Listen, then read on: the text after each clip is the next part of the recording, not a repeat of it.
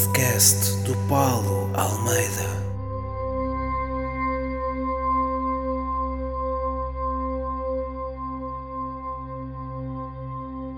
Olá pessoal, sejam bem-vindos ao sétimo episódio do podcast do Paulo Almeida, comigo, Paulo Almeida. Bom, eu na semana passada contei-vos a história do porquê de me chamarem Grande Oráculo. Uh, algo que aconteceu na festa do Avante há muitos anos atrás. Estiverem interessados, vão ver esse episódio e de isso ter feito com que as pessoas me continuem de vez em quando a chamar Grande Oráculo e a achar que eu tenho capacidades adivinhatórias para. Hum, para conseguir, obviamente, adivinhar coisas. Esta semana, uh, e como estamos, eu estou a gravar isto no domingo, os Oscars são, são logo à noite, portanto, o que eu vou tentar fazer é provar-vos que eu sou de facto o grande oráculo, fazendo as minhas previsões nas 24 principais categorias dos Oscars sobre aqueles que eu acho que vão ser os vencedores da noite. Isto, como eu vos disse, está a ser gravado domingo, uh, de manhã. Os Oscars são esta noite, portanto o episódio vai sair amanhã, segunda-feira de manhã. Portanto, quando sair, estará bastante fresco e, e a cerimónia terá acabado há, há coisa, se calhar, de duas horas. Portanto, vocês poderão confirmar o quão incrível eu sou a acertar. Vamos então a isto? Melhor filme para mim vai ser o 1917. Um, apesar de haver outros filmes que eu acho melhores, nomeadamente o Joker, para mim foi o filme do ano, de todos estes que estão nomeados, eu vi quase todos. Uh, o Joker foi para mim o melhor, o Parasitas foi o segundo melhor, e eu vi o 1917 ontem, à tarde, gostei bastante do filme, mas achei que é uma tentativa. Pá, o filme é bom, mas uh, a história já a vi no Resgate do Soldado Ryan há uns anos atrás. Achei o Resgate do Soldado Ryan bem melhor. Acho que o 1917 é um bom filme. Gosto sobretudo do conceito de, da tentativa de ser filmado apenas com um plano. Isso acho que nos coloca, tenta nos colocar mais na pele dos protagonistas. Acho que é um bom filme. Não acho que seja o melhor filme do ano, mas é a minha previsão para ganhar. Ok? Tendo em conta também os prémios que tem ganho uh, internacionalmente. Melhor realizador, Sam Mendes. Aqui sim, acho que ele merece ganhar, porque lá está, o, 1917, a dificuldade técnica que tem filmar este filme é o suficiente para ele ganhar. Ok? Uh, acho que ele faz um, um ótimo trabalho com a parte técnica e, portanto, eu acho que aqui quase certeza que será ele o vencedor. Melhor atriz principal, Renée Zellweger, pelo seu. Eu disse que Renée Zellweger que estupidez! Renée Zellweger, pelo seu desempenho em Judy. Normalmente, quem faz papéis autobiográficos um, acaba por ganhar sempre um prémio. Isto é, é quase uma regra de ouro da, da academia. Portanto, aqui quase certeza que o Oscar vai para ela. Melhor ator principal. Pá, este quase que nem sequer é, é uma previsão do oráculo. É? Aqui vai para Joaquim Phoenix de caras. Este homem tem papado todos os prémios em todas as, as galas de prémios internacionais, portanto acho que é mais do que merecido. É quase que um prémio de carreira para este ator incrível que já nos deu tanta coisa boa e este papel que ele faz no Joker é, é transcendental mesmo. Melhor ator secundário, Brad Pitt, em Era Uma Vez Hollywood também para mim um dos filmes do ano, o novo do Tarantino. O, o Brad Pitt faz tipo um papel incrível na, como duplo do Leonardo DiCaprio. Se ainda não viram este filme, pá, eu sou um mega fã de Tarantino, é um dos meus um, três realizadores favoritos. Já agora vos digo quem são: o, Quentin, o, o Tarantino, o Christopher Nolan e o David Fincher são os meus três realizadores de eleição. Um, sempre que sai um filme destes três senhores é obrigatório eu ir ver. Por isso acho que o Brad Pitt vai papar o melhor ator secundário aqui. Que é também o sonho de muitas mulheres é vê-lo papar atores. Uh, melhor atriz secundária, Laura Dern, em Marriage Story. Pá, eu vi o Marriage Story e não, não percebo o hype. Uma data de coninhas a adorar este filme como se fosse o melhor filme da história. Não, mas é um filme totalmente banal, com uma história totalmente banal e que de facto tem na Laura Dern a única coisa um bocadinho melhor do que o resto do filme. A Laura Dern faz de facto um, um ótimo papel e é isso. Acho que ela vai ser premiada pelo seu papel neste filme, mas de resto o filme é, é banalíssimo parem de dizer que isto é um mega filme que é, é uma merda de filme, ok? Melhor guião original Parasitas, pá, achei o filme muito, muito bom. Um, acho que merece. Tem um guião, uma história completamente diferente que eu não posso revelar tendo ver no filme para quem não viu, porque de facto aquilo tem tantos, vai tendo tantos twists ao longo do filme. Tem alguns que são previsíveis, outros nem tanto, mas é, é um ótimo filme coreano, uh, um ótimo filme, ponto, que para mim um, vai ser uma das surpresas da noite pelo número de prémios que vai ganhar, na minha opinião. Melhor guião adaptado Jojo Rabbit, uh, apesar de eu não ter visto o filme, de entre todos os nomeados e, e de tudo o que se tem falado, eu acho sinceramente que é o que vai ganhar o prémio. Uh, não tem hipótese nas outras categorias, portanto vou-me tentar premiá-lo nesta categoria. Melhor filme internacional, já falei nele, Parasite, pá, é o filme também que tem ganho todos os prémios de, de melhor filme estrangeiro, portanto acho que é um prémio mais do que merecido. Para mim poderá ser também a surpresa para melhor filme, ok? Um, mas melhor filme internacional vai ganhar de caras. Melhor filme de animação, Toy Story 4. Vão premiar o fechar de um ciclo de certeza absoluta. Uh, é assim que a, que a, academia também costuma fazer. Costumam uh, premiar ciclos que já premiaram no passado. Portanto, se isto é o fechar, acredito que vai, vai acontecer também. O melhor documentário American Factory. Penso que está disponível no Netflix já em Portugal, não tenho a certeza.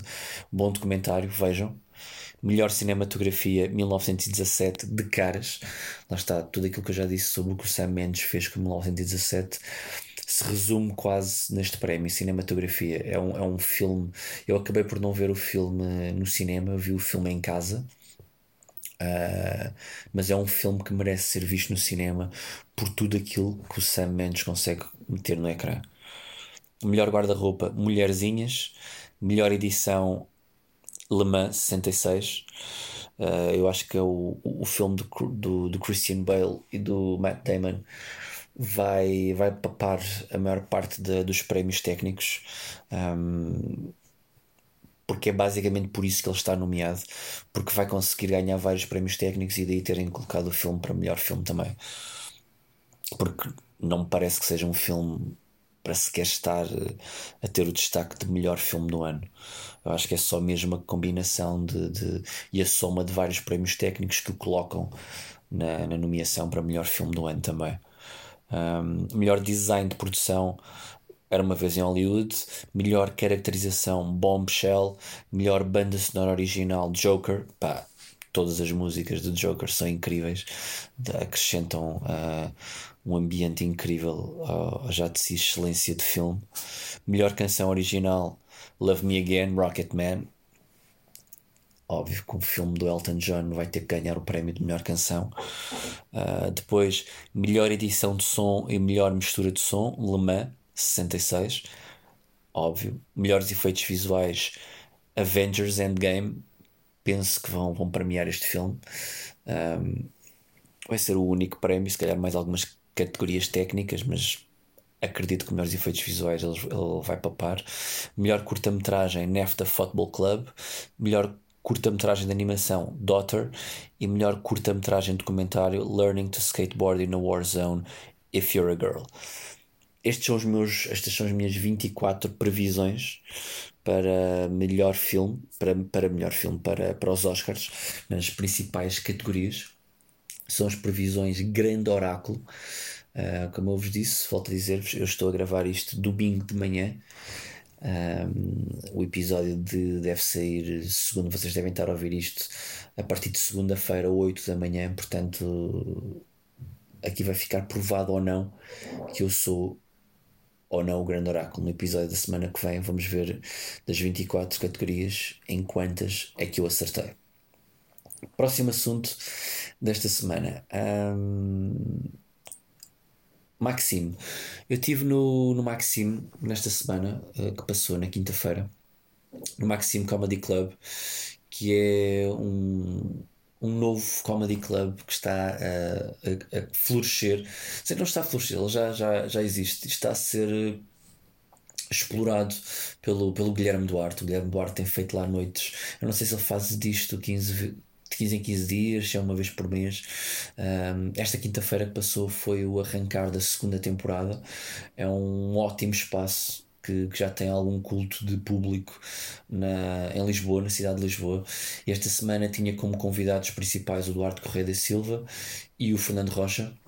E para além disso, uh, o Guilherme ia apresentar, ia fazer de MC, e há sempre a possibilidade de haver malta a aparecer e fazer open mic para testar uh, cenas. E bem, foi o meu caso. Um, eu nunca anuncio estes espetáculos porque não faz sentido eu anunciar. Normalmente são cenas. Isto já está mais ou menos combinado há algum tempo, mas não faz sentido eu estar a anunciar porque eu estou numa fase de testar material, fechar algum material para o espetáculo, para o, para, o, Karma, que vai estrear no final deste mês, dia 29, em Guimarães. Uh, pá, foi isso, fui lá testar 20 minutinhos. Posso dizer-vos que fiquei bastante contente com, com os resultados. Um, desses 20, 25 minutos que eu testei, posso dizer que já tinha ali, e atenção, foi a primeira vez que eu fui testar este material. Acho que 15 minutos correram muito bem, 10 precisam ainda de ser trabalhados. Um, pá, e é isto, para quem não sabe muito bem como é que é o processo de escrita de um espetáculo de stand-up comedy que vai ter por volta de uma hora e 15. É isto, é escrita, reescrita, escrita, reescrita em casa, mandar muita coisa fora, aproveitar algumas coisas, reescrever, pá, depois dentro da medida dos possíveis, conseguir testar algumas coisas ao vivo, uh, as coisas que tu estás menos ciente que podem ou não resultar, vai testá-las. Se funcionarem, tudo bem, entram para o espetáculo. Se não funcionarem, vão para o lixo ou vão para a gaveta e depois logo vemos se aparecerão em mais algum sítio lá mais para a frente, em algum espetáculo. Pá, mas é isto. Um, pá, foi uma noite muito fixe. Uh, e pá, teve lá o Bastos também a testar cenas Teve o Max, que é um puto moldavo, que me fez lembrar muito os meus tempos de, de Grozny. Uh, teve lá também o Daniel Carapeto. Pá, e é isto, estas noites, para além disso, estavam muitos comediantes. Um, naquela sala estava também o Diogo Faro. Pá, e é, é porque nestas noites uh, de, de material no, no Maxim e noutras salas por aí, uh, uma das cenas mais fixe, e o Bastos falou disto um, quando estava em palco, é o convívio entre colegas e, e amigos, pá, porque pá, é fixe. Uh, falamos sobre mil e uma coisas, coisas que não têm nada a ver com, com comédia, na maior parte das vezes têm a ver com comédia e é tipo um, um, uma, uma tertúlia que, que acontece antes do espetáculo começar e depois do espetáculo acabar e é uma das razões principais para, para a malta também se reunir um, nestas noites épicas de testar material e, e, e, é fixe porque estamos todos juntos. Pá, e é isso. Um, como eu vos disse, tirei algumas ilações muito positivas. O espetáculo está tá praticamente fechado. Um, ele vai estrear, como eu já vos disse, dia 29 de fevereiro no CAI de São Mamed, em Guimarães. Vai ser a primeira vez que eu vou atuar ali a solo. Um, e vou a Guimarães porque as pessoas nos últimos anos me têm pedido muito para ir lá. Um, por isso, pá, espero que vocês me recebam da forma que eu me sei que Guimarães sabe receber as pessoas. Já atuei aí há muitos anos, mas a participar no outro espetáculo e sei perfeitamente como é que é o público de Guimarães e muitos colegas meus me têm falado de como é Guimarães. Eu vou aí com, com tudo, decidi estrear aí o espetáculo também para, para agradecer o carinho das pessoas que me têm pedido para ir aí e estou em pulgas por esta primeira noite do Karma que que eu quero partilhar muito com vocês, que vai arrancar em Guimarães e depois vai, vai percorrer o país. Os bilhetes estão à venda na, na Ticketline, nas FNACs e em, todos os locais habituais. E como eu tenho estado a dizer, algumas datas estão, estão muito perto de escutar. Eu não estou a dizer isto só para vos obrigar a, a, a comprar bilhetes rápido, quer dizer, no fundo até estou, porque eu quero que se vocês querem mesmo ir ver, que, que estejam lá presentes, porque vão ser tudo datas únicas. Eu não vou abrir segundas datas para nenhuma das, das, das cidades.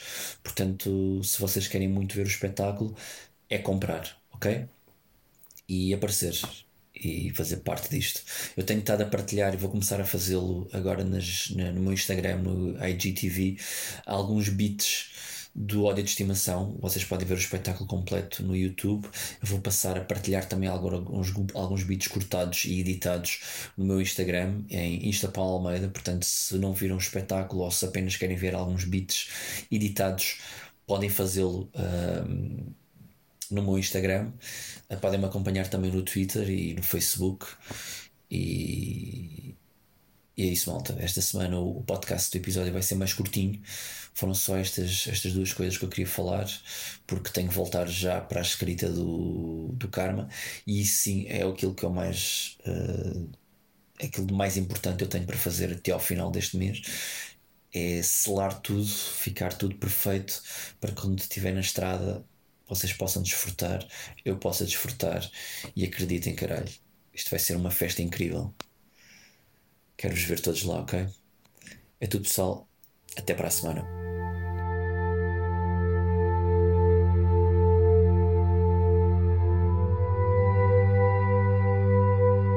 O podcast do Paulo Almeida.